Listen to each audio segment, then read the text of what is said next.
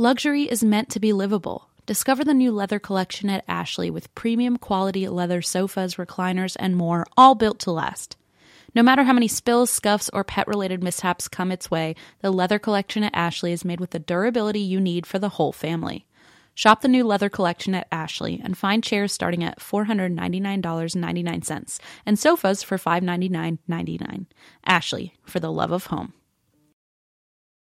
Helix mattresses have been recommended by multiple leading chiropractors and doctors of sleep medicine as a go to solution for improving your sleep. Everybody is unique and everyone sleeps differently. That's why Helix has several different mattress models to choose from, each designed for specific sleep positions and feel preferences. So, how will you know which Helix mattress works best for you and your body? You can take the Helix Sleep Quiz and find your perfect mattress in under two minutes.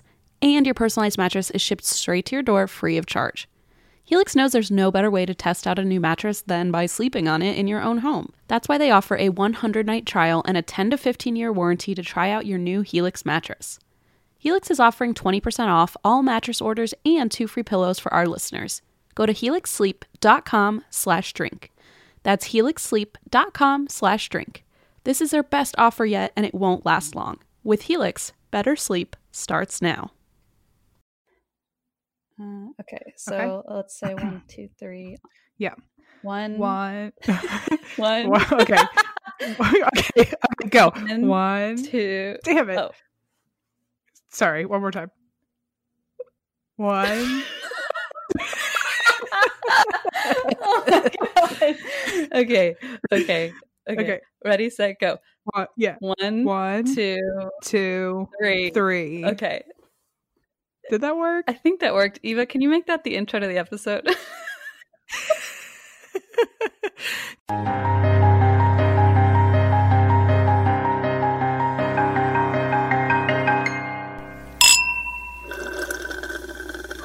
Do you want to try again or are you okay with that?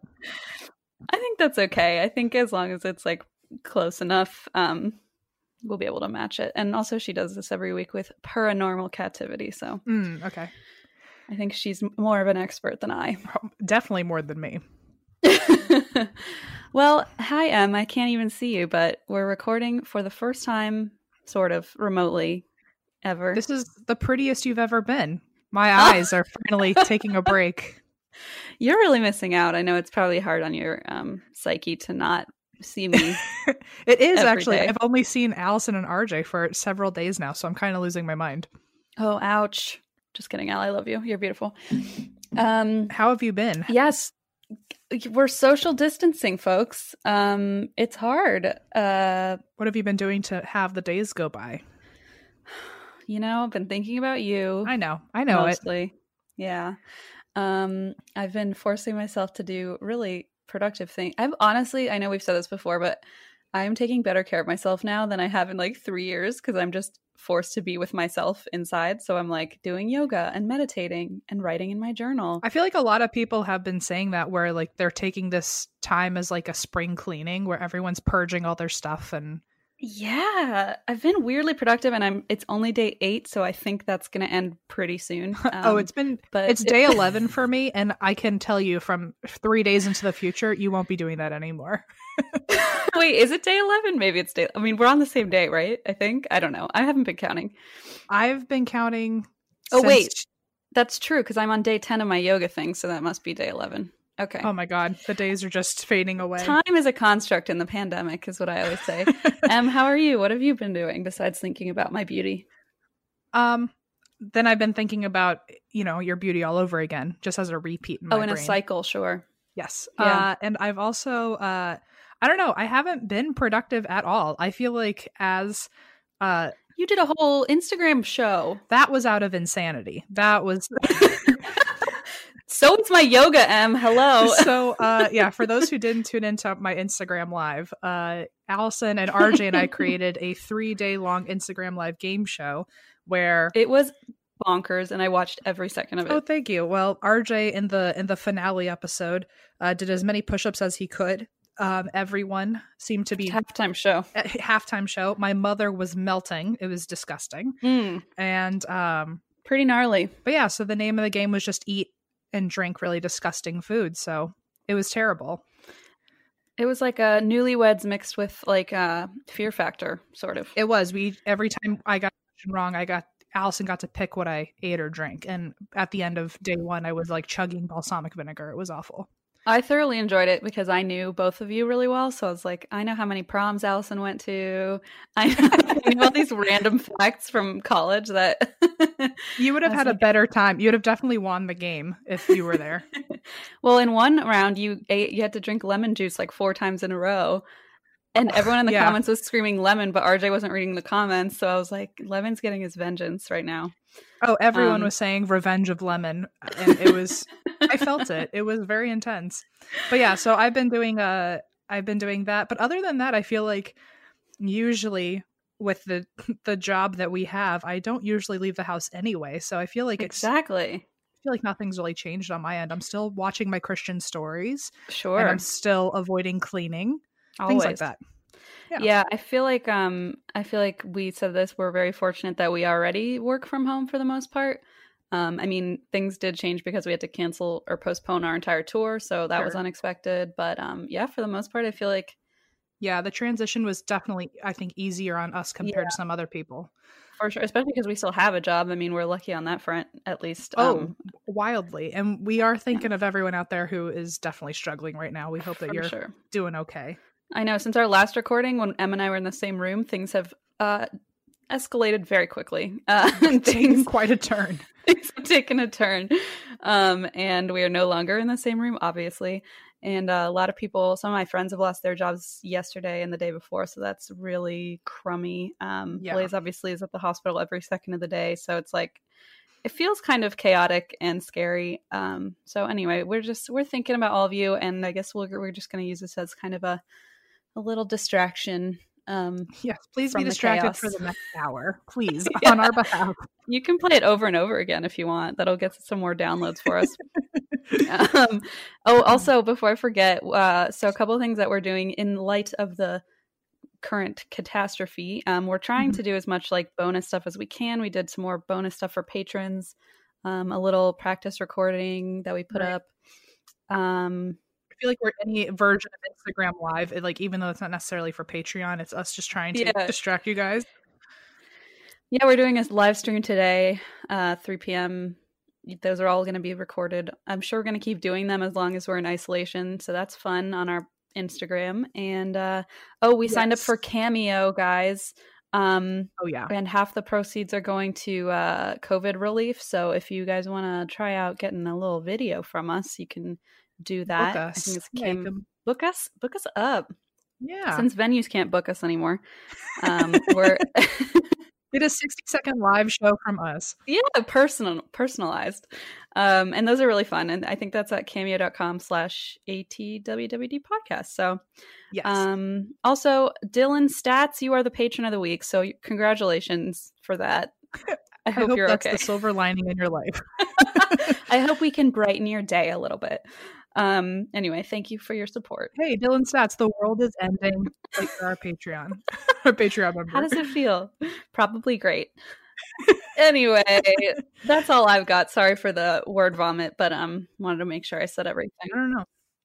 Yeah, yeah. Please find us on Cameo. Please follow us on Instagram because I know um, I just did the game oh, show yeah. thing. I'm trying to think of some other content. I'm doing Marvel Mondays, oh, so yeah. every Monday um, at 5 p.m.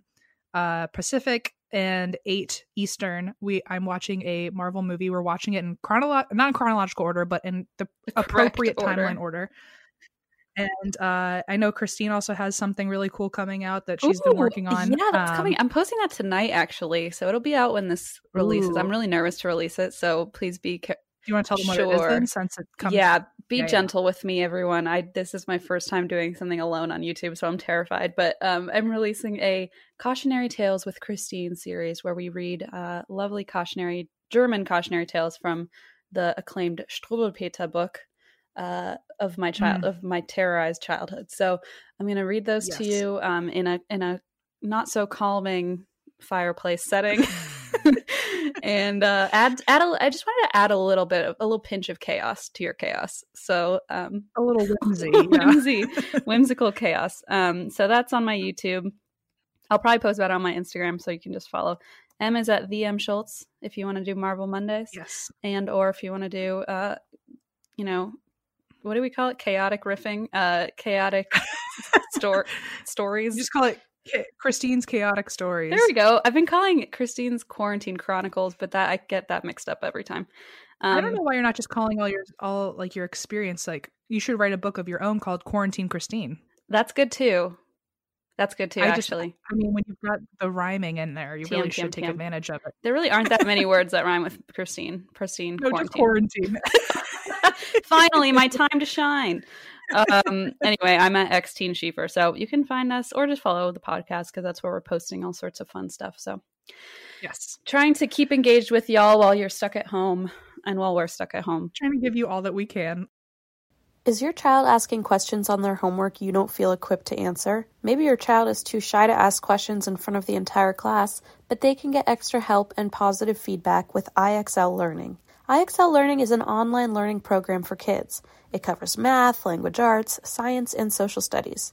IXL is designed to help them really understand and master topics in a fun way with positive feedback. This program will improve your kids' grades. Backed by research, kids using IXL are scoring higher on tests. From studies done in almost every state in the country, the kids who had IXL are consistently doing better. And one subscription gets you everything for all the kids in your home pre K to 12th grade. If your child is struggling, this is the smartest investment you can make, and a month of IXL costs less than an hour of tutoring. Additionally, IXL is used in 95 of the top 100 school districts in the U.S. Make an impact on your child's learning. Get IXL now. And then That's Why We Drink listeners can get an exclusive 20% off IXL membership when they sign up today at IXL.com slash drink. Visit IXL.com slash drink to get the most effective learning program out there at the best price. It feels very fitting that Juniper is currently sitting on my lap uh, because we all want our cats to be healthy and happy because when they're happy, we're happy. But because we're not mind readers, we don't always know when they're unwell. And in my experience, cats are not the most, you know, open when it comes to sharing their woes. And there goes Junie, literally jumped right off me. So helping us keep tabs on our cat's health is just one reason you should use Pretty Litter. Pretty Litter's ultra absorbent crystals trap odor instantly. No more cat bathroom smell, thank God. Pretty Litter's super light crystal base also minimizes mess and dust. Plus, the crystals last up to a month, which means less scooping and fewer trips to the garbage can for Blaze, because that's his job. Here's the coolest thing about Pretty Litter it changes colors to help monitor early signs of potential illness in our cats, including urinary tract infections and kidney issues. And Pretty Litter ships free right to your door in a small, lightweight bag. Pretty Litter has changed the game. The litter box is right near Leona's room, and so it is very delightful to not have that litter smell all the time when she's taking a nap. Plus, we can rest easy knowing that Juniper and his little kidneys are healthy. Pretty Litter helps keep tabs on my cat's health and keeps odors down. You and your cat are going to love Pretty Litter as much as we do. Go to prettylitter.com slash ATWWD and use code ATWWD to save 20% on your first order. That's prettylitter.com slash ATWWD, code ATWWD to save 20%. prettylitter.com slash ATWWD, code ATWWD. Terms and conditions apply. See site for details. So, uh, so my story this week. Um, well, first of all, did you know that last week, March twentieth, was Alien Abduction Day? No. National Alien Abduction Day. What does that so, mean? More like, does that mean that the alien is this an alien celebration or a human celebration? It's a human celebration. Okay. It's like it's like National, you know, Coffee Week or whatever. They have it's like National Alien Day is March twentieth. Okay. I don't know why that day, but fun fact. So um, that is a fun fact. That being said, I know I'm a little belated, but I'm going to give you guys an alien story today. Yay! So, uh, take us off this planet. Thank you. Please, social distance. Go into another galaxy.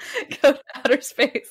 So, um, this one is a little controversial, in my opinion, because uh, the person I'm going to talk about is apparently very well known in the UK, but um, I think she's kind of on. Uh, I'm, I'm I don't know how to explain it without totally framing her in a bad light the entire time, and I don't want that to happen. But just know near the end, I kind of I'm hesitant to believe everything she says, but everything is obviously up to everyone else's discretion.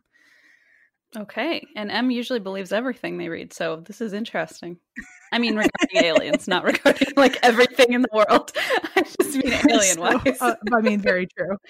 sounded worse than I meant. Sorry.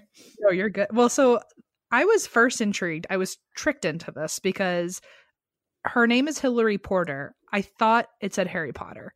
And and so when I when I saw like someone suggest like I, saw, I just like got a quick glance. It's Hillary with one L. So if you write out Hillary Porter, it's not far Oh. off from Harry Potter. Okay. and okay. someone had suggested it a long time ago, and so it's been on my list. But I thought it just said the alien abductions of Harry Potter, and I was like, well, obviously I'm going to do that. It's like the missing ninth book. Harry Potter and the really weird out of this world experience. So, um, so this is uh, the alien abductions of Hillary Porter. okay. And also, by the way, from the UK. So I'm still not really off. Um, okay, so Hillary Porter is a UK UFOologist. She's also an alien abduction counselor, and she's a conspiracy theorist. oh my. Hillary claims to have been abducted countless times, starting in her childhood, and it's slowly tapering off as she got older. But I mean, as I go through this, she like claims about like a hundred different reports, it seems. Oh. So she is obviously wildly convinced that she's been that like aliens exist, and um, she tries to be there for other people who believe it. So Okay. um, she does believe that after everything she has gone through with aliens, that um, she says that they are after superior DNA to create human and alien hybrids, which may already exist. We just don't know it yet. Uh, I don't like that. I don't either. And uh, she apparently believes that, um, like people in Wales, Ireland, Scotland, they are the superior race, and so oh, apparently, yeah. I mean, I was gonna say they're not coming here. I hope. No, probably. us- okay. absolutely not. And uh, but apparently, the aliens seem to really like quote Celtic DNA as their human hybrid. Mm, So, interesting. um, she also says that any positive memory that anyone has of any alien interactions in their life is probably a quote cover memory implanted to avoid Oh. detection. So Oh, she thinks that aliens are pretty much just all negative, and if you have anything otherwise to say about it, then they have just done a good job of masking your memory of it. oh my god. She says that skeptics are, quote, just dumb people trying to sound brainy. So there's where the controversy begins, where she's You're just um, dumb. That's all. Yeah. She's a she has a very uh staunch opinion about aliens, and if you disagree with her, she's not afraid to say some pretty uh directly rude things about you. So Oh my. um, she also says that there are different types of aliens, but they all actually adhere to an intergalactic social order. So apparently, everywhere outside of Earth, all of these extraterrestrials have an understanding of like their line in the world. So, um, or their place in the Ugh. galaxy. Okay. So there are three main types that people have seen here. Um, the first one are grays, which we've already talked about before, where they're Mhm. the stereotypical alien with the big almond-shaped eyes and um, they are apparently the servant class of extraterrestrials, according to her. Um, and then after that, there are reptilians, which are the lizard like humanoids. Oh my. And they are the noble class. Oh my. So they're above the grays. And they're thought to, um, so I know, I don't think I've covered this yet as a story necessarily, but there are people out there who believe that there are like lizards, like giant lizards that live underground, and one day they're going Oh, to like sure. Lizard take over people. the world. Right. Yeah.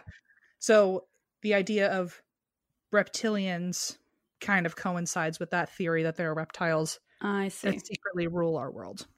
So um so that's the second one. And then the third one is cowled figures, Ugh. which apparently humans can't look at without getting a telepathic message sent into their brains. Excellent. I shouldn't be laughing because I feel like I'm that person in the horror movie who gets You'd like, be the first one to like wrap your head in tinfoil. oh my god, help me. I did think during a space camp we should have made Eva do like her own tinfoil hat. That actually is a great idea. We should do round two. Okay, you're you're into that, Eva. Good. Good. So, um, oh, so the cowled figures, they're apparently like extraterrestrial royalty. They're like Oh, the so like my people. My Yeah, people. yes. My not people. Got it. Yes, if you were an extraterrestrial, you'd be the scariest for sure. I'd send you all sorts of weird messages through your head. oh, I know, and they would all make no sense. They would. I'd be like, "Are you wine drunk again? What is happening?" Oops. So apparently, cowled figures to humans, their eyes shine, so you can never look directly into who they are. What the fuck? So that being said, those are the three main ones, and I guess she's had interactions with all three of them at different times. Um, and so the rest of my story is literally a timeline of some of like the encounter he swears by. Okay. Um, so all these stories are either from Hillary directly or her um, partner Ken Parsons, who also witnessed these things. Is this like a, a life partner or like a business I think partner? a life partner. Okay. It just said partner. I cannot be sure. Got it. So in it starts in 1946, and these are all in the UK. Um, this was during Hillary's christening, and there's a cowled figure that's photographed standing behind her family outside of the church. What the fuck? So before she even had memory of these things following her, she can find them in old pictures from her family. Oh no. So that already is pretty terrifying. I don't like that. in uh from 1947 to 1950 there were various occasions but um they all had to do with 2-year-old Hillary frequently disappearing from a locked garden um so her mom would like kind of let her outside in the garden and she would just disappear and her mom would find her over like a mile away or a half mile away and her mom even told her later that she would see Hillary getting taken by shadow figures multiple times but she was paralyzed by some like unknown force and she couldn't move. Hmm. She would just watch Hillary get dragged away. I don't enjoy this. I don't either. So in 1951, I guess Hillary is like five five now.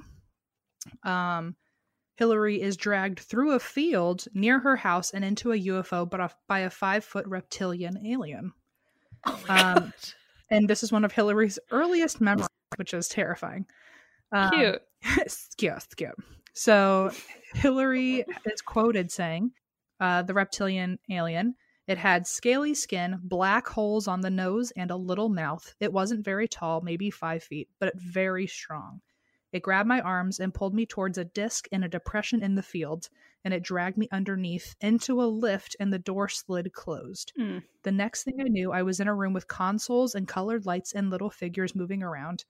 And so she said that the ship was super dark. Only the consoles had light sources. And so she couldn't really make anything out. Um, but she remembers going into a chamber where she saw other figures moving back and forth around her. She was stripped of her clothes and thrown on a cold surface, and a sharp metal instrument poked her legs. And to this day, she has a scar from it. Oh. Uh-uh. All bad. Uh-uh. None of it good. Mm-mm. So that's like her first memory. And Dear God. how can you expect her to not like be traumatized after that? yeah. So, seven years later, uh, she's 12 years old, and Hillary sees a. She's hanging out with a friend Janet in the playground. Um, poor Janet. I know. Janet, you don't know what you've gotten yourself into. Truly, because then Janet starts getting sucked into this stuff, and Hillary no. and Janet both see a disc shaped craft outside floating above them. It got closer to them, and they saw a humanoid figure in the doorway, and then they blacked out. So they're not even sure if they got abducted. They just know that they blacked out. And then after that, for a few years, both of them started um, going through phases of like missing time. Like they would just wake Oh. up and be in different areas. And so both of them think that they were probably abdu- abducted a bunch of times in those years. What a good friend, though, that Janet still stuck around for years. I kind of think, I mean, yes, but at that point, I also think like you have nobody else. You kind of have to stick together. That's probably true, actually. You're right. You're right. You're right. Imagine if on the playground that day, Janet was like, wow, I plan on never hanging out with Hillary after today. And then kind of have to after like having no, like you're so bonded Yeah. now. Yeah. So in 1962, um, Hillary's a teenager, and a being made of light visits Hillary in her room now, and they speak uh, telepathically. And odd, but he says the Cuban Missile Crisis will end peacefully. Don't worry. Sorry. And she's like, know. thank you. I was so worried. I don't know, like a light being. Maybe it was a TV screen, and she was watching the news. um, Oh but God, it was just Twitter. She was like reading Twitter late into the night. Um, so Hillary refers to these light beings, by the way, as Nordic aliens, and that's all I have on that. But apparently, there's also Nordic aliens, and they're the ones made entirely of light. They seem nice, I think. Yeah. So far, I want to hang out with that one who's just telling me things are going to be fine. Very calming, right? Yeah. Does someone know of an alien coming in your room in the last couple weeks, being like, the coronavirus will be fine, don't worry? Tell us, please, because we need all the reassurance we can get. Or is that Twitter when you're staying up really That's late? probably also Twitter. actually, that's not Twitter. Twitter's like everything's gonna fall apart. It's just an alien I found on TikTok, actually. So, so two years later, in 1964, she was on a date. God damn it, Hillary! Poor Hillary. Hillary. She's on on a date, and she sees a cigar-shaped orange and white UFO, which is smoking in the back, like it's breaking down. And so then, like a cigar shape was smoking. Got it. and put that together. Yeah, yeah, yeah. Easy to remember. On a need to know basis, the cigar was lit. and oh, uh, apparently, after her date, she was walking her dog later and she saw the same thing following her. So she saw the same mm. thing twice in one night. Um, later that year, Hillary was diagnosed with gynecological issues, and oh, no. she believes that this is a result from potential, quote, systematic egg harvesting. Oh, okay. Whoa. My uterus just contracted into itself. That's horrifying. I think everyone's did. Um, it's, uh, yeah. So th- she blames her gynecological issues on the fact that she was probably probed many times growing up. Oh my God. And five years later, she was actually married and five months pregnant and then miscarried the baby. Oh, no. And so uh, her doctor made a house call um, the night that she miscarried and took care of her there. They had, I mean, obviously they were there for a couple hours together. And then the uh, doctor said, okay, let's make an appointment for next week and we'll do a follow up. So Hillary goes into the hospital to have her appointment with the doctor. And when she gets there, she is told that there is no record of her miscarriage and there's no record of her ever being pregnant, even though she went for her like appointments every time. Stop it. So Hillary believes that the fetus was a human alien hybrid, and nope. the doctors that she had been going to were in on the government conspiracy to cover it up. What the fuck? Because she swears she went to every appointment for the last five months the doctor that she that had made the house call swore that he never went. And so they all just totally oh my god gaslit her and told yeah. her it didn't exist. And so she believes that they were all actually just government workers. This is creeping me out dude. Oh yeah. So at that point i was like oh that's fucked up. Um, yeah yeah mm-hmm. Uh, in 1970, Hillary and her husband were driving home from Ireland and they remember seeing something um, they remember seeing something, but then kind of blacking out, and they woke up in a totally different town called Cardiff. And they had no memory of how they got there, and they had no memory either of if they had got there, why had their car's gas not changed? Oh, weird. Like their gas level was exactly the same. And right. in the days that followed, both of them ended up getting really, really sick, and they both found triangular suction cup marks on their stomachs. Oh, like they found uh-huh. marks of it. Um, and then a couple years later, she actually ended up uh, having flashbacks of it in therapy. And this is a quote from that experience after she they ended up in a different town. They must transport you molecularly and can create portals and walls or a closed door. In the flashbacks, I was on a beach and could see this alien who was about six feet tall and wearing green coveralls. I couldn't see his face, but he could communicate mind to mind and had a box around his neck for seismic testing and warned me that he was going to cause an earthquake. When he did, they were forced to run, uh, they being her and her husband. Mm. Um, and Hillary got into the small round vehicle with the alien onto a small oval UFO, and that's how they ended up in Cardiff. Oh my. So I think like that alien saved her from being part of an earthquake. I'm not really sure how that happens, but also the big one might just be a real dick alien. Yeah, it sounds like maybe that's what I'm going to blame. So just get ready. we'll blame it on many things, I'm sure. That's true. Anyway, so that was a big experience where they just have no idea how they got there and clearly hadn't driven there themselves. Right. Um, three years later, uh, she was in the hospital after a surgery and she was looking for a bathroom and stumbled onto a storage room full of alien hybrid fetuses. What? And just it was in apparent- the hospital? in the janitor's closet. I know. I don't. I think it must have been the same hospital where she went for her miscarriage. She needs but... to stop going to that goddamn hospital. But okay. she needs to find another. She needs to find other doctors. Absolutely, New health insurance or something. I don't know. well, so apparently after she like found it, people kind of noticed that she was acting weird, and so she went back to look at it again later, and everything had been locked up, so she couldn't go back. Uh huh. Um. Around that same time, she became an engineer, and she was actually part of the Ministry of Defense for a while. And she saw a Ministry of Defense vehicle at her job where like it was she's at the Marconi Space and Defense and I guess she saw a vehicle in a place where it shouldn't have been, and that the normal areas that she could usually access were all off limits.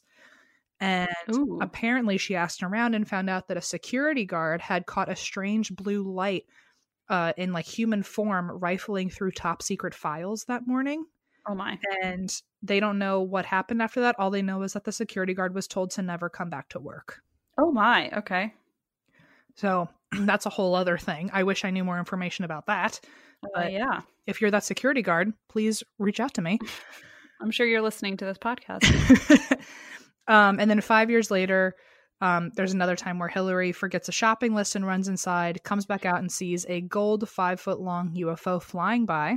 Oh. Um, around the same time, Hillary also saw military buses heading towards a forest um, where she thought there must be like a military exercise coming out but she ended up seeing a giant scorch mark in the grass being investigated and she saw officers chasing shadows. Hmm. Uh, she also saw an ab- uh, she was also later abducted by a hexagonal shaped uh, object and she remembers intricate pipework on the underside of the craft. Hillary also saw a UFO shaped like a large cylinder rod that was 60 feet long and 7 feet wide with green lights hovering over her neighborhood. It stopped over her directly, and then the lights went out. She was knocked to her feet and blacked out. And the next morning, she had a large burn mark on her face. Ooh. Um, in 1978, Hillary actually saw a man in black who was I don't like this. who was uh, waiting for while she was waiting for her daughter at the bus stop. And the man in black was six feet tall, dressed in black with a hat on, had what seemingly was albino white skin and bright blue eyes, but no pupils. Okay. Nope. And they and they communicated telepathically. He bowed to her and then he disappeared. Okay, that's kind of nice, I guess. It's the nicest one so far, yes. Yeah, yeah. Um, after that, aliens began to abduct Hillary and her daughter, often through a wait. So she, so she has a daughter. So the daughter's not an alien hybrid. I'm assuming. I don't. Maybe if I were if I were Hillary's daughter, I'd be nervous. I'd be like, yeah, me too. like sprout like little alien tentacles or something. if I if my mom was convinced, like dead set, that she was impregnated by mm-hmm. aliens, I would absolutely be scared for my entire life. Oh, for sure. Especially since she doesn't have any pupils. I'd be like, hmm, that's weird. so, aliens began to abduct uh, Hillary and her daughter, often through dimensional portals that went directly from Hillary's room. So, I guess now they just have like instant access to her bedroom. Oh, God. and uh, I guess Hillary was usually paralyzed during this, but she would always feel them poking her legs. They, she just couldn't escape. And there were always at least seven of them at a time. Oh, my God. She remembers seeing hybrid babies being nursed by other female abductees during these oh my God. during these abductions. So she would see other humans having to like breastfeed alien what babies. fuck. That's so traumatizing for disturbing. me to even hear. Yeah. Um, Hillary also claims that she started getting stalked by a tall black figure, which uh, witnesses have also apparently seen. So now we're in the 80s, and Hillary uh, has said Quote, I just put my my daughter down to bed and came downstairs, and I spotted a huge figure by the window and I froze. After a moment, he raised his hand and I did the same. After that, I wasn't quite so frightened. I thought he wasn't going to hurt me. Then he glided to the back of the garden. He shot sideways, paused for several seconds, and was gone. so throughout the 80s, she's just getting followed by this thing. Oh, God. And by the 90s, she has a quote crisis abduction where she has all of these flashbacks of previous encounters. So I guess after that, she's now re- by the 90s. That's when she's remembering all the shit that happened to her. Got it. Uh, so she started looking for other people like her, and that's where she met Ken Parsons, her either life partner or partner in crime, or both. Or both. And he ran the. It's called BEAMS. It stands for British Earth and Aerial Mysteries Society. Sure. And uh, so she was looking for answers. She met Ken, went to a BEAMS meeting, I guess, and um, and that was where she kind of started finding her people.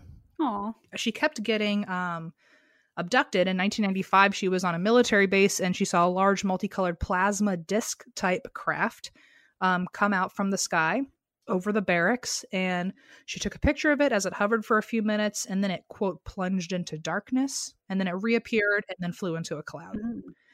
Um, now we're in the 2000s and she starts seeing this oval um, this oval shaped red and purple light appear out of the clouds. And she keeps trying to record every time she sees it. And it keeps going in and out of being visible. It will vanish and then reappear.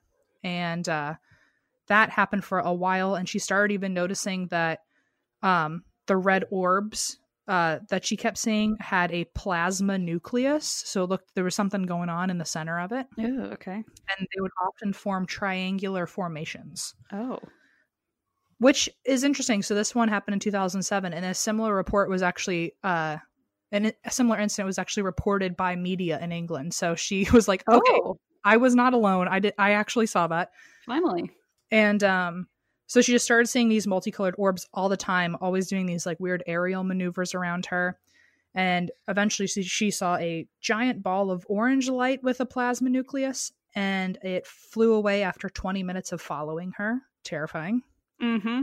And then in 2016 at 3 a.m., she woke up to the sound of whooshing, like whoosh, whoosh, whoosh. Oh, and oh, beautiful. Thank you and I'll write a whole song for you just making that sound one day. oh my god. Okay. And in you. 2016 at 3 a.m., she heard this whooshing and she seen uh, she saw a mist, but it was only going up vertically like a column. Okay. And inside it were three uh, gray aliens and apparently she's powerful enough at this point because she told them telepathically to go away and they listened to her. Oh, all right. And she believes that they didn't leave as quickly as she thought because she woke up the next day with a bunch of sores on her face. So she thinks oh. they like did something and then messed with her memory or she blacked out and didn't recognize it. But uh I guess she at least knows that like she can also talk back to them now telepathically. And then they'll just and, like uh, stab her in the face. What are they doing to her face? I don't know what they're doing to her face, but I guess they were freaked out that she could talk back now. uh, uh, so uh, Hillary starts trying to take more pictures. She's trying to document every single thing that happens to her. So, um, still on the Beams uh, website, there are a bunch of pictures and quote evidence that she has captured over the years.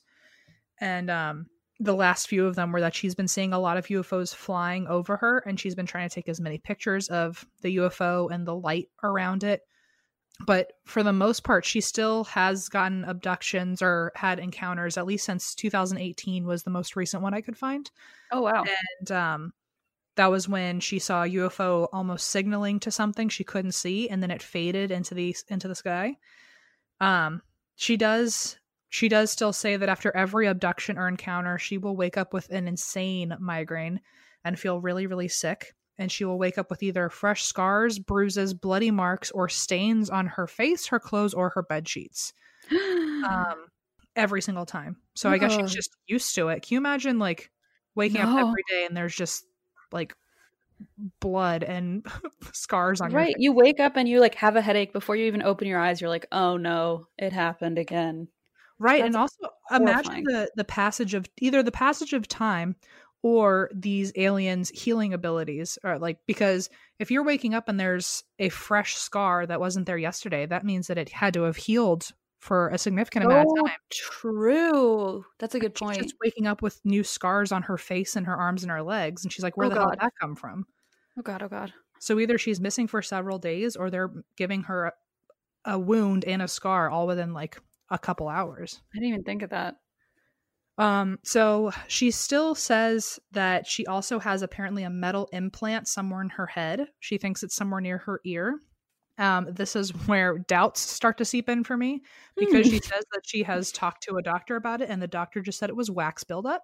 Um, oh, but no. she she does think. I mean, at this point, I would also be paranoid that like any sure. doctor could be a government person telling you to, you know, wrong information. True. But so she says the doctor said it was a wax buildup, but I can feel it. Ken has a monitor that detects bugging devices and he puts it near my ear and it will always go off, which is pretty terrifying. Oh my. And uh, so if that's true, it's terrifying. Like, how the hell did it get in there? Sure. Today, or as far as like the, I think I forgot to leave her birthday on here, so I can't confirm, but I wrote in my notes that Hillary is now 73. And um, she and Ken both still run the website. It's called beamsinvestigations.org, which compiles proof of extraterrestrials, both their personal experiences and other people who can submit their stories. And um, Ken and Hillary have actually, this is a fun fact. Apparently, five years ago, they coined the term fake news. No. Uh, what? Referring to alien contact cover ups in the government. And so, any information where government uh, figures denied it, they called it fake news. Oh my God. and they also have said that um oh i already said this that telepathic aliens are specifically targeting people in wales scotland ireland cornwall and brittany because they believe that the aliens are trying to harvest their quote superior genetic material for alien hybrids holy hell and uh, they are still part of various abductee meetings and ufo conventions and uh, the thing that makes them controversial to me is this last bullet but uh, it seems like a lot of the conventions they go to or at least the um, other meetup groups that seem to kind of follow the same audience or since they're conspiracy theorists it seems like a lot of people that either maybe follow them or they just happen to you know be within proximity of are like sandy hook deniers and like oh. uh, so because they're so anti-government and they believe everything's a cover-up a lot of people who have all, all, also have those beliefs about even worse scenarios seem to kind of circle circulate with them. Oh no. Like is it like flat earther territory? Maybe. Because a lot of those groups intersect too. I th- yeah i don't want to say like that she necessarily is a you know a denier of really sure. traumatic experiences or events. Um but it seems like her groups and those groups end up in the same places.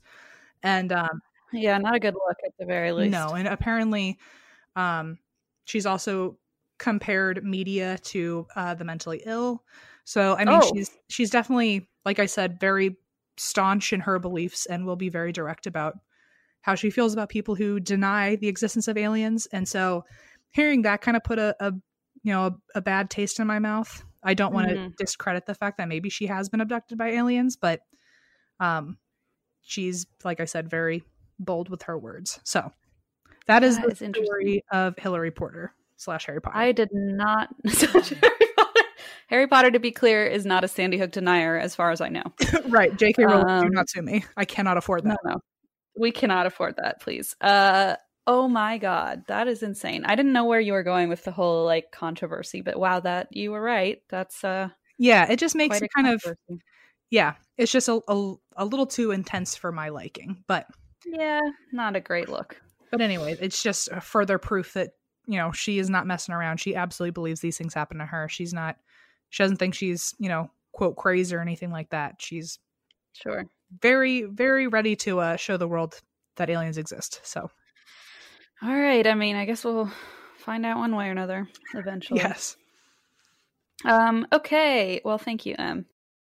You know, when you've got the holidays, the new year, and then all of a sudden it's sort of back to the grind, especially if you run a small business, it can be really hard to get back into the swing of things. But stamps.com is here to make that a little bit easier for you. Stamps.com streamlines all your mailing and shipping to turbocharge your operational efficiencies. For 25 years now, stamps.com has been indispensable for over 1 million businesses, whether they're mailing out checks, invoices, legal documents, books, podcast branded koozies, maybe that's just us, or anything else. Get access to the USPS and UPS mailing services you need to run your business right from your computer anytime, day or night. No lines, no traffic, no waiting. And with rates you can't find anywhere else, like up to, get this, 89% off USPS and UPS, how could you go wrong? We have loved stamps.com for years, not quite 25, but since we started the podcast, which was 2017, and we could not get by without it. I remember there were days where we didn't have stamps.com, those I call the dark ages, and I was hand shipping everything and driving it on my lunch break to the post office.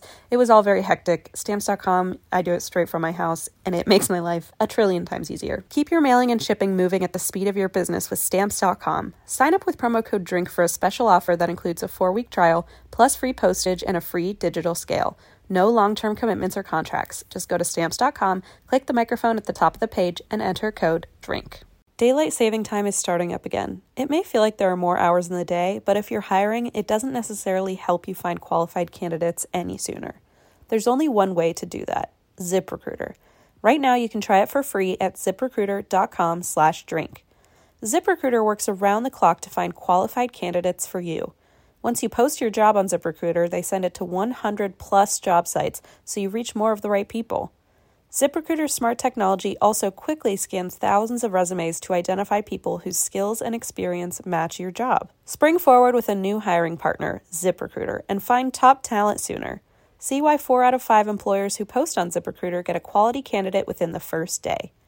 Just go to this exclusive web address to try ZipRecruiter for free. ZipRecruiter.com slash drink. Once again, that's ziprecruiter.com slash drink. ZipRecruiter, the smartest way to hire. Uh, I have a story for you today. It is kind of a a combo story. Ooh. Well, I'll just tell it, and it'll segue Segu into the next oh. uh, topic. Love a good Segu. this is the story of the kidnapping of Antoinette Christine Cayedito. Uh, and the epidemic of missing and murdered indigenous women and girls. So oh, okay, so it's a bit, it's a big one. let me let me say on Christine's behalf, I know you've been wanting to do this story for a while, but you've wanted to make sure that you did it tastefully and respectfully, correct? That's right. Yeah, yeah, yeah, exactly. I've because I've heard a few podcasts on it, but they were like full series, you know, and I obviously by people who've studied this extensively, and so I was like, well, I need to make sure to take the time to research every element that I can and make sure it's presented in the most like uh easy to like understand way and also accurate way. Um, right. But yeah, no, you're right. I've wanted to cover this for a long time, and I, I thought this one particular story, um, this kidnapping case, is like a good segu into the mm-hmm. whole broader theme. So. Gotcha. Okay, I'm excited because you have been telling me behind the scenes that you wanted to cover this for a while. Oh, I'd forgotten I told you that. Okay, cool. Well, then Finally, the time has come. Everyone. Finally. Finally, you've been counting down, Em. okay. So, uh, first off, I want to say I listened to um, a bunch of stuff over the years, but uh, most recently, for this case in particular, I listened to Trace Evidence podcast and watched two separate episodes of Unsolved Mysteries that cover the case. Um, this is a case of Antoinette Cayedito. So, she was born December 25th, 1976, to Penny Cayedito and Anthony Montoya. Okay. And uh, she was a Navajo Native American. I'm sorry, her mother was. Penny was Navajo Native American, and her dad was Italian uh, and Hispanic. Mm-hmm. And um, her parents separated within five years of her birth. Uh, so she was living with her two younger sisters and her mom in an apartment off Route 66 in Gallup, New Mexico. Um, okay. Side note: Blaze actually uh, worked there for a while, which oh, the name was very familiar. He worked there. Um, he did his uh, OBGYN rotation there um, on a reservation. And that's uh, a fun fact. I always say birthed a lot of babies. That's not the right word. Delivered a lot of babies. That's the right word. um, he did not birth any babies, uh, hybrid, alien hybrid, or otherwise. Okay. So, so this is Gallup, New Mexico uh, in the 70s. Antoinette was a fourth grader at Lincoln Elementary School. She was nine years old. Uh, people called her Squirrel. That was her nickname. And uh, I know it's actually a super cute nickname. Um, and like weirdly enough, she was nine, but she was always described as very mature and grown up. Like she was never really described as like being childlike or playful. Um, she by the age of six was already caring for her younger siblings and cooking for them and watching them. Um, she was described as a caregiver, uh, really responsible, always did her chores, cooked most meals, etc., etc. And so on April 5th, 1986, uh, Antoinette was nine years old, and her mom, Penny, left her along with her younger sisters, Wendy and Sadie, uh, home with a babysitter and went out for the evening. So okay. that night, uh, around midnight, Penny returned home from her bar, wherever she was, and uh, let the babysitter go home and went to bed. So the next morning, Penny, the mom, wakes up to get the girls ready for Bible school and her two youngest daughters are in bed with her. But when she goes to check on Antoinette, she isn't in her bedroom. And she checks every room in the house. She checks with the neighbors, and then she starts to panic because nobody in the neighborhood has seen or heard from Antoinette since the day before. Okay, and just so we're just so I'm keeping up, this is last time she saw Antoinette. She had left the kids with the babysitter. Yes, okay. exactly. Um, okay. And actually, there are some sources actually Thank you for mentioning that because there are some sources that say when she got home, she spent a couple hours till like 3 a.m. talking to Antoinette. Um, and oh. so some sources do say that they like spent a couple hours chatting when she got home from work, but then once she went to bed, she didn't see her the next morning or Gotcha. ever. Okay. So okay. sorry, spoiler alert. Um, so she at 11 a.m. she calls the police department, but the police says she say she has to wait eight hours to make an official missing persons report. So she waits the eight hours and calls again, and the police at this point are almost certain that Antoinette has been kidnapped. So they begin an investigation, and Antoinette is reported missing. So days go by of searching, then weeks, then months. Um, Antoinette is not found. Uh, any clues they could find. One of them is a neighbor uh, who says they witnessed a brown truck parked near the Cayeditos house, and a man walked toward their apartment uh, around 6:30 or 7 a.m. Uh, but they couldn't get a close look at who it was, but they did see a brown truck. Uh, so some sources say there's a couple like mixed up, or some sources are like slightly varying um, from others. Some sources say that Penny took a lie detector test and failed at this point. Um, however, uh, so investigators are starting to believe Penny might know more than she's sharing with police. Mm. But at the same time, um, polygraphs are not by any means like, Right. you know, uh, entirely accurate, accurate. Yeah. entirely accurate, right? And um, some factors that can influence uh, a polygraph are not fully understanding the question, um, extreme stress or extreme nervousness, which you would imagine probably Sure, your kid's missing. Yeah. Exactly. Um, and they've actually, I've read somewhere, I heard in podcast, I think that when you give a lie detector test, like right after someone has experienced like a loss or a grief, like uh, apparently it like totally skews the results because your Oh, I'm sure. emotions are so like extreme. Um, so everything's Yeah. kind of out of whack. So, uh, so that could have been the case. But either way, some sources say she did fail a polygraph at this point. And um, despite a couple people saying they might have seen her here or there, the trail kind of goes cold and there's no trace of Antoinette. So one year later, it's 1987, she's been missing about a year, Wow. when the Gallup police station receives a phone call. oh boy. Yeah. Uh, I will say this call is available online um, pretty readily, and uh, it's on YouTube. It's on the Unsolved Mysteries, and it's uh, slightly disturbing. It's essentially a call uh, from a little girl who identifies herself as Antoinette. She says she's in Albuquerque, but before the call can be traced, a male voice in the background says, Who said you could use the phone? then she screams, and the line goes dead. oh no. So the call lasted only 40 seconds, and um, Gallup Police was able to record that, and they played it for Penny, and she listened to it and said, "100% that's my daughter." she said, um, "She said just by the way she says her last name, Antoinette Cayedito. She's like just the way she says her last name, I know for a fact that's my daughter. Um, like she would bet her life on it." Uh, but at the same time, they didn't have enough to trace the call. So they just had a recording of it, but it did give them kind of like renewed hope that maybe she's alive. Right. Um, some people thought this might have been a prank, which I mean, obviously is very cruel, especially because it did sound like a small child. Like it'd be kind of a weird prank to pull. Right. People, oh Jesus, sorry, a box just fell next to me. that scared the crap Oh out of me. no. Oh my god. Okay. Um what was I saying? Oh, yeah, so some people think it was a prank, but um most people believe it was probably real. However, it is kind of weird that the call went to the Gallup police station rather than like 911. Right. Yeah. That's interesting. They were thinking like if a little if a 10-year-old got a hold of the phone, you think they'd call 911 in an emergency Right. unless they somehow had the Gallup police number memorized, which seems kind of odd. Yeah. At 10, today, all I know is to call 911. I would not know a police station's number. Right.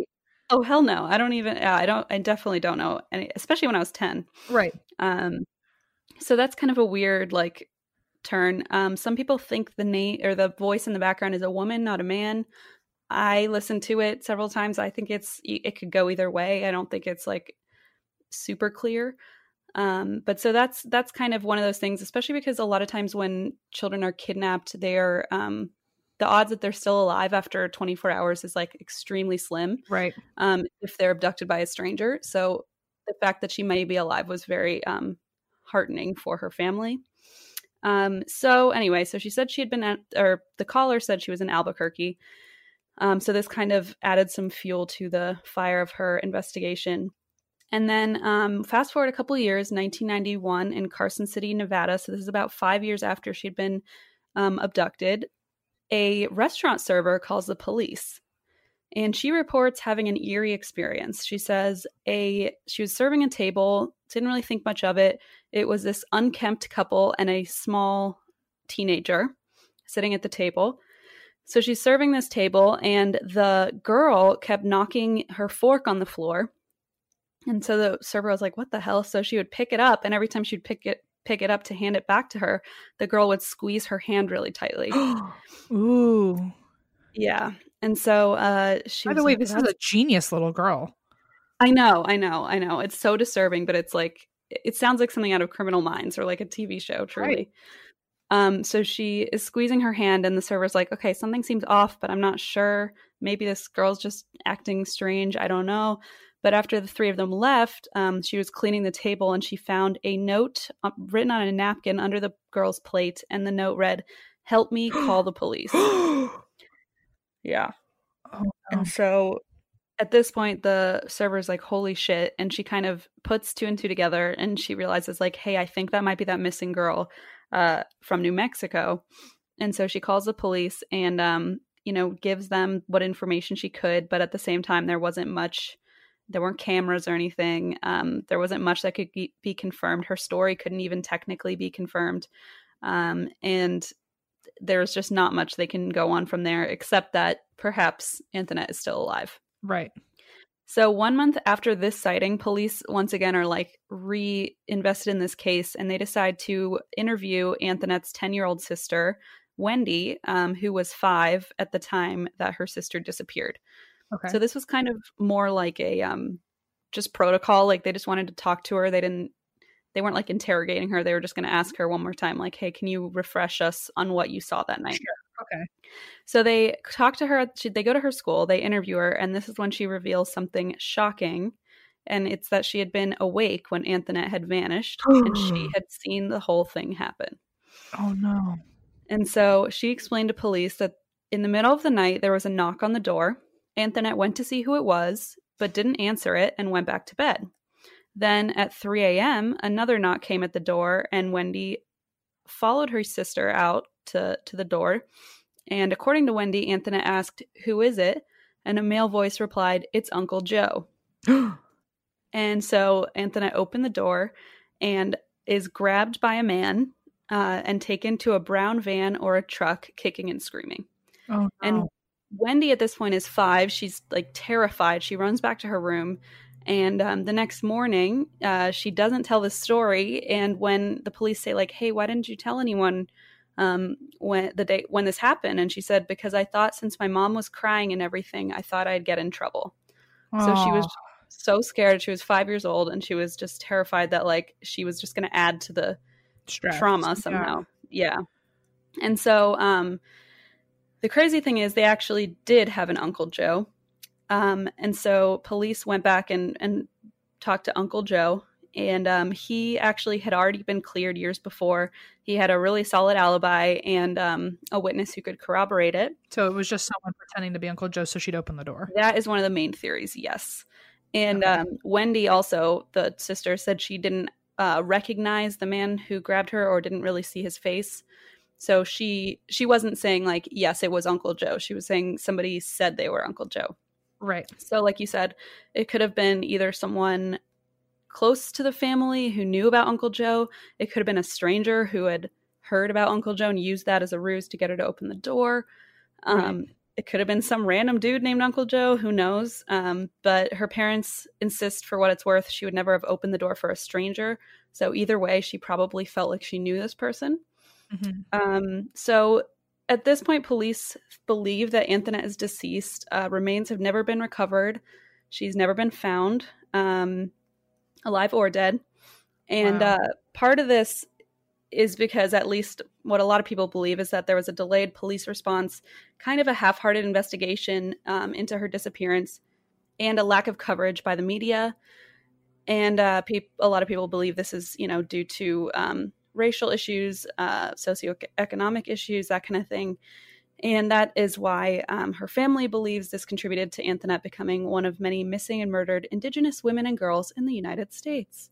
Wow. And um, I'm going to give like a quick summary of like that whole case just so if anyone has any information.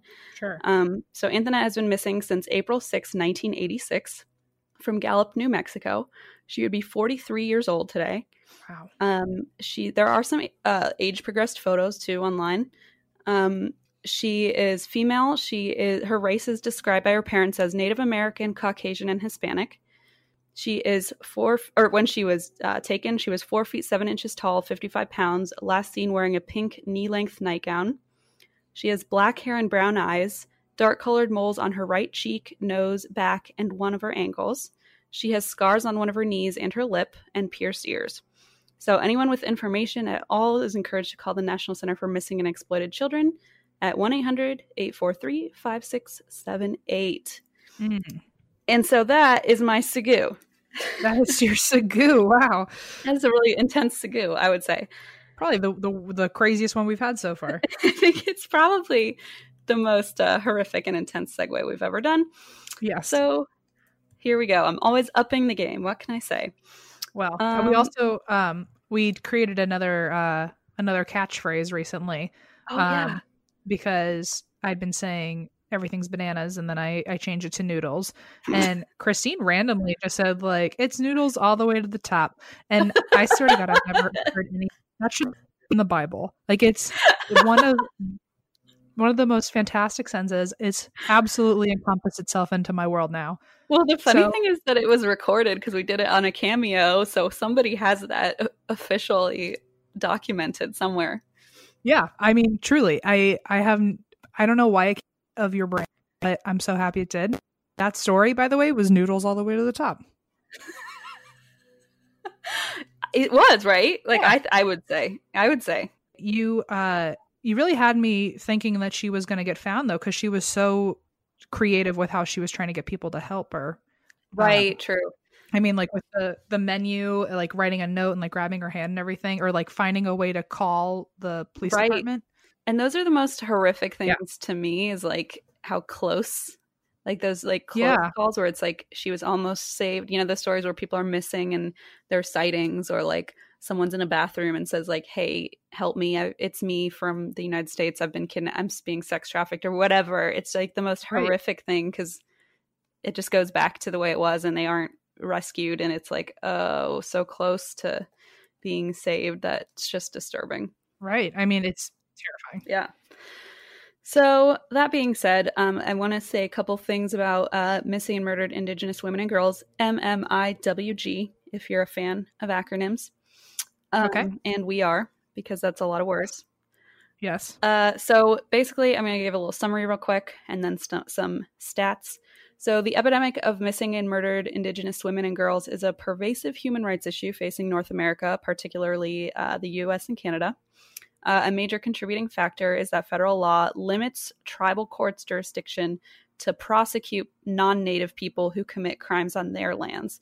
So, um, in other words, tribal tribal courts are have a very hard time uh, criminally prosecuting non-native people who commit crimes on their lands if that makes sense okay. and the government has said oh that's because we want to be able to like fully prosecute them from our end but they usually don't so in other words, people get away with a lot. Right. So the shittiest version of right. it's like got it. Right. The worst of both worlds. Um, according to Lisa Brunner, who's the executive director of Sacred Spirits First Nations Coalition, quote, what's happened through U.S. federal law and policy is they created lands of impunity where this is like a playground for serial rapists, batterers, killers, whoever, and our chil- whoever, and our children aren't protected at all. Wow. So over the decades, this has been largely ignored, but recently there have been a lot of dedicated journalists, activists, and more recently, law enforcement and finally politicians who have fought to bring this issue to the forefront. Um, there are some like really shocking statistics. For example, as far as violence goes, more than four in five Native American and Alaska Native women experience violence in their lifetime. And as a percentage, that's 84.3%. Holy shit and as an actual number, that's more than 1.5 million. Um, and oh 56% of these women also experience sexual violence, oh. and 55% experience physical violence from an intimate partner. Fuck. So, very disturbing. Um, and there are more statistics about like having 20 you know 27% report having a gun or knife used on them or you know think very specific it gets down to like the nitty gritty um, but all of the percentages are obviously shocking um, more than one in three native american and alaska native women have experienced violence in the past year and relative to non Hispanic white only women, American Indian and Alaska Native women are 1.2 times likely to have experienced violence in their lifetime and are 1.7 times as likely to have experienced violence in the past year. Wow. Um, this is interesting. Of the Native Alaskan and Indigenous women who've experienced violence in their lifetime, 97% report the perpetrator as non native. Okay. And so wow. that gets into the territory of like people aren't being prosecuted. Right um, for committing crimes on tribal land. I think I it, that obviously never even crossed my mind that because if you're going into this, you know, zone where you know you know that you won't get in trouble, like of course that's like just right. I mean, I mean, wow, I didn't know any of that. Yeah, it's like a breeding ground for for all these things to just keep happening. Exactly. Like I mean, if you're if you're not going to be if there's going to be no consequences, right? You want to act out violently why not do it on the people where you you won't get in trouble for it totally totally and it like perpetuates within the the native communities too because they're like there's a quote later but basically a lot of people say well and then this just perpetuates to our young women like oh well that's just normal no one's going to get in trouble so don't even right. bother trying to fight it or report it right because like it's just gonna exactly. keep happening um, and going off that, 49.1% of Native American women sought medical care, other advocacy, housing, or legal services after their experiences. However, 38.2% were unable to receive any sort of care or help um, when they sought wow. it. So, just again, just perpetuating this whole cycle.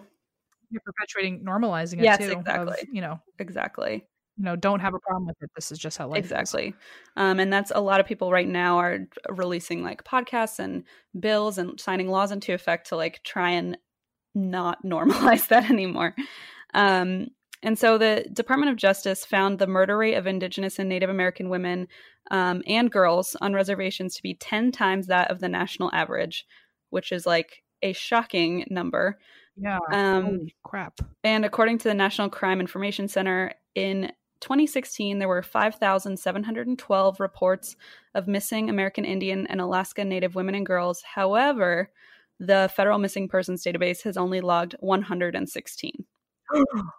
oh my gosh. So I don't even want to divide that to find the percentage because it is shockingly small.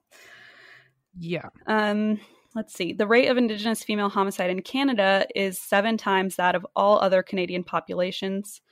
Um, and they did a study in Saskatchewan that shows that while Indigenous women and girls account for 6% of the population, they account for 60% of the missing persons cases. So just like the percentage within that community um, is uh, just shocking beyond belief. Um, and staggering. Staggering, exactly. And the fact that like no one really talks about it or knows about it is also disturbing. Um, right. And so Canada has something called the Highway of Tears. And I'm actually going to get into, I know there's a lot of like numbers, sorry, but I'm going to get into like an actual okay. couple examples of um, some stories, one of which I've already covered. But so the Highway of Tears is a 700 kilometer stretch of highway um, on Highway 16 in British Columbia. And it's the site of at least 18, at least, because a lot of these weren't, people believe were not properly reported. Right. Um, at least 18 murdered or missing Indigenous women, girls, oh my and Two Spirit people um, since 1969. Do you know uh, what Two Spirit is? Um, I yes and no. I've heard about it when it comes to um, some people try to claim that it's uh, an identity, a gender identity, but I've also heard that that's actually like wildly culturally appropriating. Um, so I'm not sure. I I've I've understood it as like two spirits in one body. Yeah. So I mean, I obviously don't know either. Like as far as I don't have a better understanding. I'm I just have like a definition I got from um, LGBTQ Health Canada. So I don't, you know, this is just take this with a grain of salt. This is what I found on their website. Um, yeah. And uh, it's like a major organization up there. So if this is wrong, let me know. Um, but According to them, two spirit refers to a person who identifies as having both a masculine and a feminine spirit and is used by some indigenous people to describe their sexual, gender, and or spiritual identity. Gotcha. As an umbrella term, it may encompass same-sex attraction and a wide variety of gender variants, including people who might be described in Western culture as gay, lesbian, bisexual, transsexual, transgender, genderqueer, or who have multiple gender identities. Two spirit can also include relationships that could be considered poly. Gotcha. So it's like a very broad term that I think is used in a lot of different ways. Um, but it is, like you said, separate from Western culture, basically. Right. Yeah. No, because I, you know, in my own gender journey, I've looked through every single definition out there, and I uh, two spirit. I mean, sounds really interesting, but then I saw in a different forum that like if you're not indigenous, you probably shouldn't be using that. Sure. It's kind of like saying like sure um what your spirit animal is. Like it's like right, it right. definitely is a valid term, but if you're if you're not part of a specific group of people, maybe you shouldn't. That's a really good point. That. That's a really good point. Um I think spirit animal is a great example too. So uh, and also like please like reach out if you do identify as two spirit. I'd love to, you know, yeah. hear your opinion of that. But I I have understood it as as a ignorant white person, I probably should just avoid it. but I'm not sure if that's just no. It's I mean, and that's why I like just verbatim copied the right. biggest stuff or like the most popular definition I could find because obviously I don't know gotcha. at all. I, I do um, think it's a, I think it's uh before people start screaming at me, I do think it is a valid um identity. Oh sure, in the LGBTQ plus community. I think maybe you know I don't know if I'm just not allowed- something we could probably adopt for ourselves. Right. Exactly. No, I think that makes total sense. Um, also, side note, I love Em's gender journey. It sounds like the greatest. I like see a rainbow like Em's gender journey, and then like today a special episode. God, ever uh, listen. One day there will be a book about Em's gender journey. And every don't worry, will... I'll write it for you. You can just read it or every say it. Slowly like turn into more devolved chaos. You can just put pictures since you don't like to read. We could just make it a picture book. anyway, um, back to this shit. Right, back uh, to the, the worst information I've ever heard. Sorry. Yeah, back. Sorry, we'll be back to Em's gender journey right after these important messages. um, so, okay. Anyway, Canada's Highway of Tears, essentially. Um, in 2005, there was this task force created called EPANA. I'm hoping I'm saying that right. And there, this task force basically seeks to solve these missing and murdered persons cases that have, uh, since 1969, not been solved. So in 2014, they had a huge victory because um, there was this guy named Gary Taylor Handlen, and he, uh, in 1978, murdered an Indigenous 12 year old girl named Monica Jack. And uh, in 2014, finally, the task force brought up murder charges against him. And in 2019, last year, Handlen was convicted and sentenced to life in prison, which was uh, the task force's first arrest to conviction. So that was a huge victory for them. Um, in the newest news, they the task force also believes that deceased American serial killer Bobby Jack Fowler was responsible for one to three of the 18 deaths. So they're trying to like solve these cases even if the serial killers have since died okay. um, or if the murderers have since died. Now, this is one that I covered in episode 66, um, the story of Robert Pickton, the pig oh, farmer yeah. killer. Yeah, yeah, yeah. Yeah, which is like weirdly very specific in my mind for some reason. I don't know. Like I a lot of these stories I don't remember that well, but this one for some reason I remember very clearly. Sure. Um but he was a Canadian serial killer active from I mean, I'm sure you guys memorized that whole episode, so I probably don't need to repeat all word for word, actually, word for word. Um, but I'm gonna refresh your memory. Okay. Um, so he's a Canadian serial killer. He was active from 1995 until 2002 when he was arrested. He killed 49 women, uh, most of whom were sex workers and drug users in the Vancouver area, and at least half of them were Indigenous. Wow. Okay. So f- families of the victims believe that police didn't catch Pickton sooner. Um, despite many, I remember the story was so frustrating because a lot of people were like, it's that guy. Like, we know it's that guy. He was reported many times. People complained. He even stabbed a woman in 1997. Mm-hmm. Um, and like, all of this was very in the open, but uh, families of the victims believe nothing happened because of the victim's profession. A lot of them were sex workers, right. uh, their lifestyles, their addictions, and their race. And so um, this the 1997 stabbing victim who escaped and like told police what happened um, had a heroin addiction. And so the case against him was dropped and he was oh. not charged with oh, that. Okay. So there was just like a lot of shit going on with that story. Um, and a huge part of it was that at least half of his victims were indigenous. And um, this is another thing that people believe allowed him to kill 49 people before being arrested. Mm-hmm. Um, so in 2010, they did an inquiry into the investigation, um, and it cited multiple failures on parts of the investigators. What a shock! Um, and the government reached a monetary settlement with the families, and um, so that's that story. And wow. now I just have one last bit, which is like, what the hell can we do about it? Because that's yes. always the most just ups- depressing and frustrating part is if you feel like um, powerless and like you can't yes. do anything. And also, uh, as I will identify as someone who's like wildly uneducated about this, but I, do- I would like to no longer be uneducated about it. Yeah, and that was why I wanted to do it too, because I felt extremely uneducated about it, and I felt very like like shit i gotta know that like especially if i know that it exists i felt like i had a duty to right. learn about it you know yes um, teach us christine what can we do okay professor christine's here yes. not not as catchy of a title as em's gender journey but we'll work on it um so essentially why this is happening is mostly from the top jurisdictional power um just like colonial structure from you know all the horrible things white people did back uh, in the day yeah. and continue to do and so um, yep Yep. And so a lot of this has to do with poor communication between federal, state, local, and tribal authorities. Um, obviously, socioeconomics and race. There is a um, an author and professor at University of Kansas named Sarah Deer Muskogee um, of the Muskogee tribe, and she told journalists that the missing Indigenous girls' families are far too frequently met with skepticism by law enforcement. Quote, she doesn't get on the front page of the newspapers or land on primetime CNN. She isn't worthy of our attention. When no one in authority looks for a missing woman, it sends a strong statement to the families and to communities that this life doesn't matter. It is an expendable life. Victim blaming is often a part of this dynamic. If she's done X, Y, or Z, no wonder she got caught up in trouble. Unlike an innocent white college girl, this Native woman doesn't deserve prioritization. And so that's her view of like how this has been swept under the rug for so many years. Got it. And basically, a lot of, I mean, a lot of things are going through now as far as bills and laws are being passed in Canada and the US um, with the aim of reducing violence and fixing the power structure. Um, let's see, there's a woman named, um, her name's Representative Haaland of New Mexico, Pueblo of Laguna, and she's one of the first two Indigenous women elected to Congress, which is really exciting. Um, and she introduced the Not Invisible Act of 2019. Mm-hmm. Um, and so that, those are the things happening on like a more governmental scale.